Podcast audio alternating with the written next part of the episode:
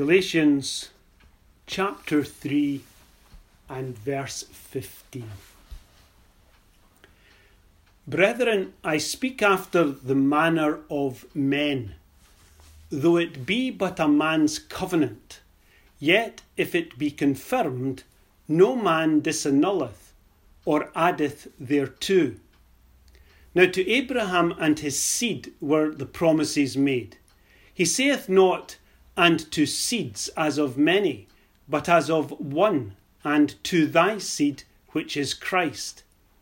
And this I say, that the covenant that was confirmed before of God in Christ, the law, which was 430 years after, cannot disannul, that it should make the promise of none effect.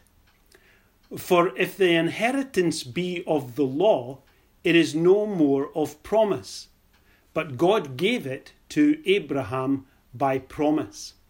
Wherefore then serveth the law? It was added because of transgressions, till the seed should come to whom the promise was made, and it was ordained by angels in the hand of a mediator. Now, a mediator is not a mediator of one, but God is one. Amen. May the Lord bless this reading uh, to us today. I hope that none of us become tired of hearing about the covenant in Paul's ministry, or indeed anywhere else in Scripture. It is true that I mention the covenant a lot, and perhaps more than you've heard it spoken of before. But I don't make any apology for that. When we delight to speak about the Lord Jesus Christ, we cannot help speaking about the covenant of grace and peace. And this is because we recognize that his great accomplishments on the cross were the acts that fulfilled the terms of that divine agreement, that covenant. And we cannot help but speak of the covenant when we realize that it contains eternal certainties for the elect of God, all those who are chosen in Christ from the foundation of the world. And we cannot help speaking of the covenant when we anticipate the glory and the promises of justification and reconciliation and ultimately everlasting life that it brings to us. Because these are the very blessings and privileges set forth in the covenant and for which it was set up in eternity and fulfilled by Christ in time. The everlasting covenant is central to the revelation of Jesus Christ in the Old Testament and in the New Testament. A few weeks ago, for example, um, we read in, in Isaiah chapter 42, speaking of the coming Messiah, uh, the Lord is speaking, and, and he says, I, the Lord, have called thee. So it's like God the Father speaking to God the Son in the context of his imminent coming. He says, I, the Lord, have called thee in righteousness, and will hold thine hand, and will keep thee, and, listen, give thee for a covenant of the people, for a light of the Gentiles. So here was Isaiah recounting to his Old Testament uh, readers what God the Father was saying to the Son in the context of the everlasting covenant. In that covenant agreement, that the Father was undertaking to do certain things on behalf of the Son, and the Son was obliged to do things as part of his responsibility within the covenant. And so we see here that the Father was saying he would give the Son for a covenant of the people and for a light of the Gentiles. Christ is the covenant fulfiller for his people. Now, that's the Old Testament, that's Isaiah. In Hebrews, um, the, the, the writer to the Hebrews, perhaps, probably the Apostle Paul, tells us that Jesus is the mediator of the new covenant. Now it's the it's a new covenant, but it's it's the same covenant because it's the everlasting covenant, which is always new. And Jesus is its mediator. And that the God of peace has brought again from the dead our Lord Jesus, that great shepherd of the sheep, through the blood of the everlasting covenant. So, whether we're thinking about the Old Testament or the New Testament, this concept of covenant, this everlasting covenant that undergirds and upholds the revelation of the Lord Jesus Christ, is the framework in which the saving work of Christ is to be understood and enjoyed. I don't want us to I don't want us to simply think that this is theology or this is this is doctrine. The, the, the point about our relationship with God and through the Lord Jesus Christ is that we enjoy the blessings of these truths which have been revealed for us. They are to encourage and comfort and sustain us. The covenant, the teaching of the covenant, brings us help in our daily life because it reassures God's people in their trials, in their difficulties, of what has been accomplished for us. That this great transaction, this great agreement, a contract is another way of thinking about this covenant. That here we see in these verses, whether it's Old Testament or New, the uh, foundation of Christ's work being revealed to us in the terms of this everlasting contract. And here Paul is telling the Galatians, he calls them brethren. I, I, I, wanted to point that out to you because he's he's he's been quite rough on the Galatians from time to time through this little book already, as he has addressed them. He's he's called them foolish and he's he's he's been quite sharp on occasions with them. But but here he calls them his brethren because he still has this good hope for them. He still has this hope that their adoption into the family of God means something to them. And that they've got a wisdom and an insight and an understanding of spiritual things that once corrected, they will respond to. And he is trusting that they have not rejected the simplicity that is in Christ and in some way shipwrecked their faith because of their sympathies with these false teachers that had come amongst them. So here Paul calls them brethren, and he is telling them that there is an everlasting covenant that is unchangeable, having been fulfilled, completed, and satisfied in and by the Lord Jesus Christ, and ratified by all three persons of the Godhead.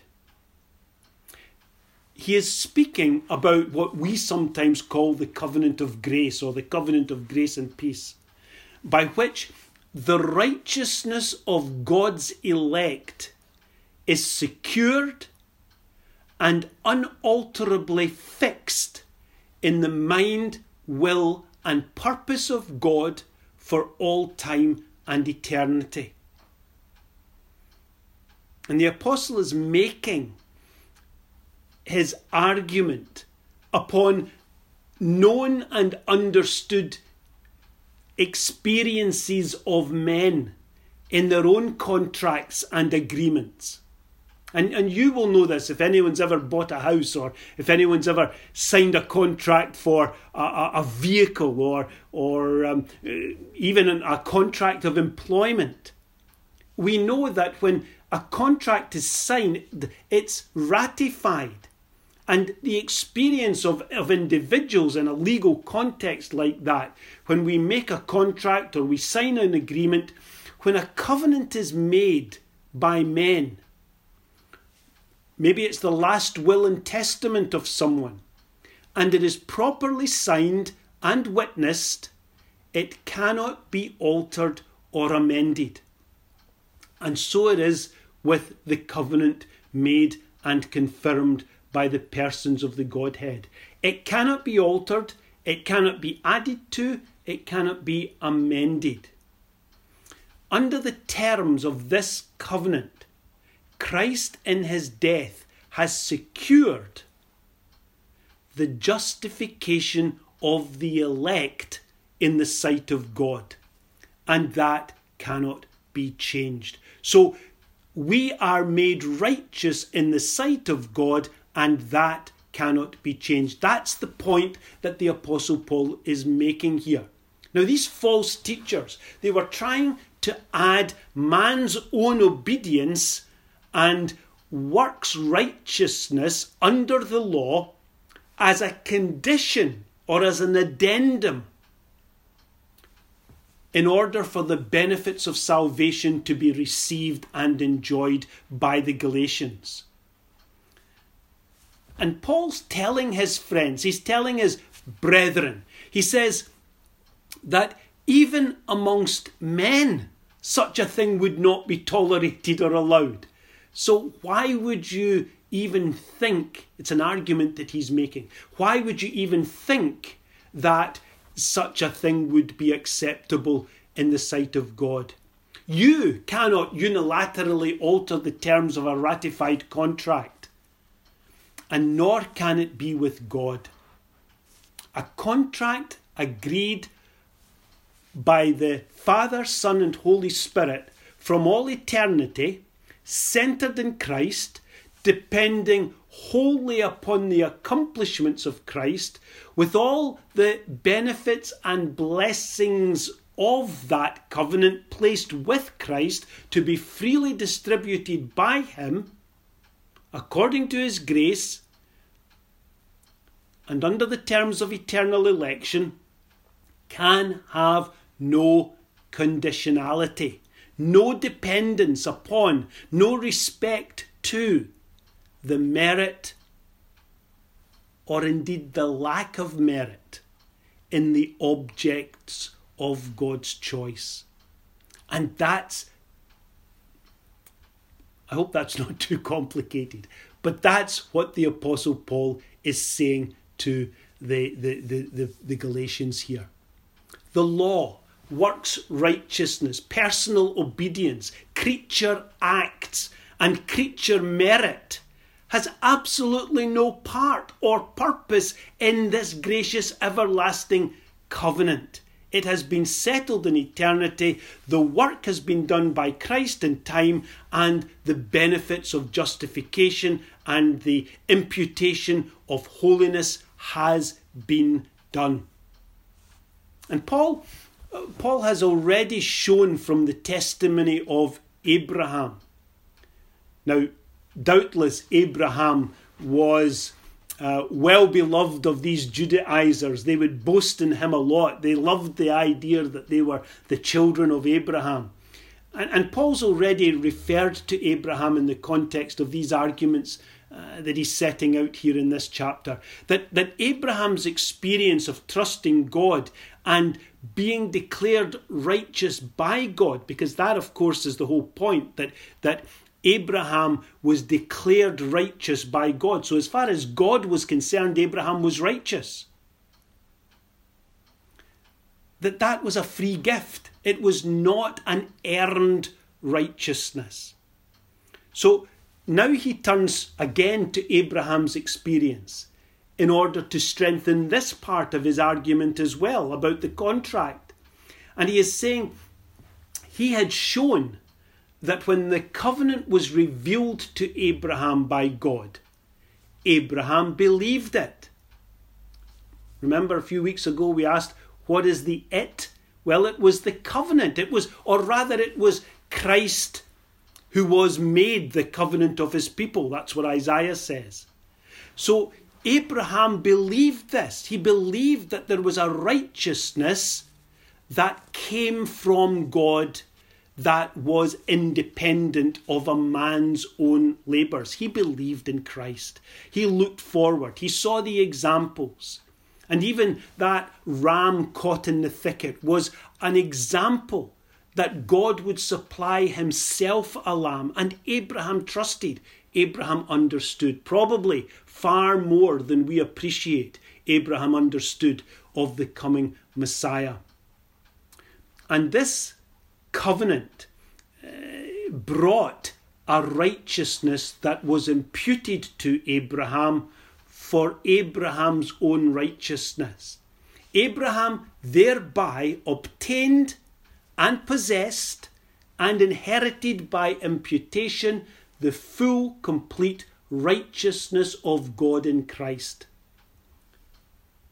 And he was enabled by faith to enjoy the comfort and joy and realization of this privileged state of grace. We talk about the joy of being a Christian. And it's not it's not because we sing nice songs or we we, we, we sort of are, are, are, happy all the day long or you know because we think we're going to heaven and it'll be great. The, the joy that a believer has is a joy in the midst even of their deepest trials and troubles because we understand that this is a fixed work of blessing that has been accomplished. And Paul goes on to point out the timing of these matters. He's, he's showing that the works structure of law and legal duty that the Judaizers wished to impose on the Galatians. Remember, these Galatians were Gentiles but these Judaizers wishing to bring this onto the the um, the Galatians, Paul Paul says, look, remember, it was it was some four hundred and thirty years later when God gave Israel the law by Moses. So Abraham wasn't aware of the Ten Commandments.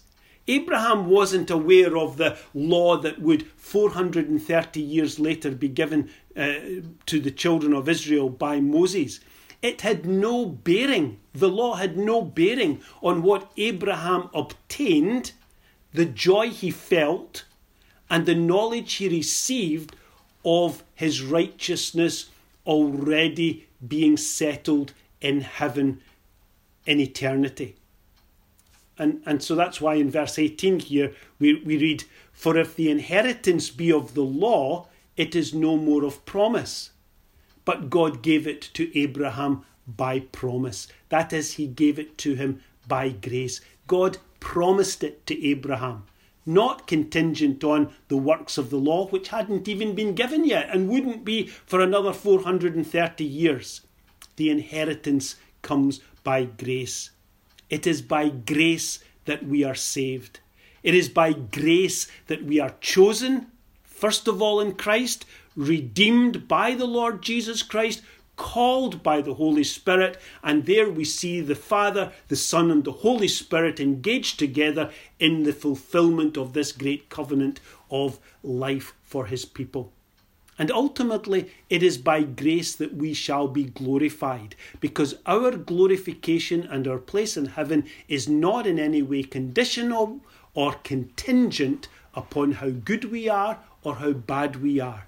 It is all of grace. It is not of works. And Paul is emphatic in Romans chapter 11, verse 6. He says, If by grace, then it is no more of works. It is no more of works. Otherwise, grace is no more grace. So you can't say that you believe in grace and then bring in some sort of work structure, whether it's by the law or whether it's by um, a new law, a different duty, a different obligation. um, that is subsequently laid upon you as a church member. Finally, here's my final point today, and then we're, we're through. Paul answers a question that he knew would be asked when such a clear statement of gospel truth had been asserted. And the question is well, then, what is the purpose of the law? Why was it given if all the righteousness that a man or a woman required is already secured by Christ? And Paul tells us, it's not a secret. He says, because of sin. The law was given because of sin. It was added because of transgressions. The law measures the extent to which we fall short of God's perfect holiness in the flesh. It leaves us, it renders us guilty and without excuse, and it brings the Lord's elect under condemnation in order to drive us to Christ for salvation we learn by the law that the, righteous, the righteousness we need can never be attained by personal obedience or good works. You know, it really isn't, it really isn't complicated. The law, the law has made such a, a, a, a yoke for so many people today. It's, it's got so many denominational traditions built into it that, that you sometimes think to yourself it would take you a whole lifetime to understand all the subtleties of what is allowed and what's not allowed, what's acceptable and what's not acceptable. And people go through their whole life self examining and wondering whether or not they're making up the standard that they're supposed to live as a Christian. And we've got books written and sermons preached and courses run about how we are supposed to live successful, fulfilled, powerful Christian lives. And it's so much nonsense. The righteousness we need can never be obtained by personal obedience or good works. The law was never intended to make us righteous, and it should not be used for that purpose, but to show us rather how unrighteous we truly are and bring us to the Saviour for salvation. Bring us to his cross for cleansing and to his resurrection for confirmation of our righteousness and justification before God. How do we know that we're justified and righteous before God? Because the Lord Jesus Christ was raised from the dead. That's, that's how. Because God was satisfied. Because the blood, the precious blood, was acceptable. And the fact that Jesus Christ rose from the dead is our confidence and our assurance that the terms of this covenant, this great agreement, have been fulfilled. So, all this talk of the the law and being under the law as our rule of life and the law being the standard of our obedience and the measure of our holiness. It's just wrong. It is Christ who is our righteousness and holiness and justification and sanctification. And all our felt lack of holiness, which the law surely measures in the natural man, is met by returning to Christ and resting in the righteousness of God imputed to us in the covenant by the person of Christ. That's what it means to rest in Christ. That's what it means to rest in Him from all our works. And it's what it means to enjoy by faith the benefits and the blessings of His completed work. The final part of the reading today, 19 and, and 20, the final part of 19 and verse 20, it seems to give information about how this giving of the law took place um, and who the parties present were and, and who was involved. But I, but I think the, the, the great lesson is that the Galatian brethren were not to be distracted by these troublers, not to be distracted and drawn away from looking to the Lord Jesus Christ for their full sufficiency. And nor should we be. If you find yourself feeling good about your good works, or feeling bad about your failures, well, the answer is the same in both occasions. Look to Christ and look to his death on the cross for all your acceptance with God. And then you will find peace for your soul yeah. and peace of conscience. Amen. Amen. Thank you.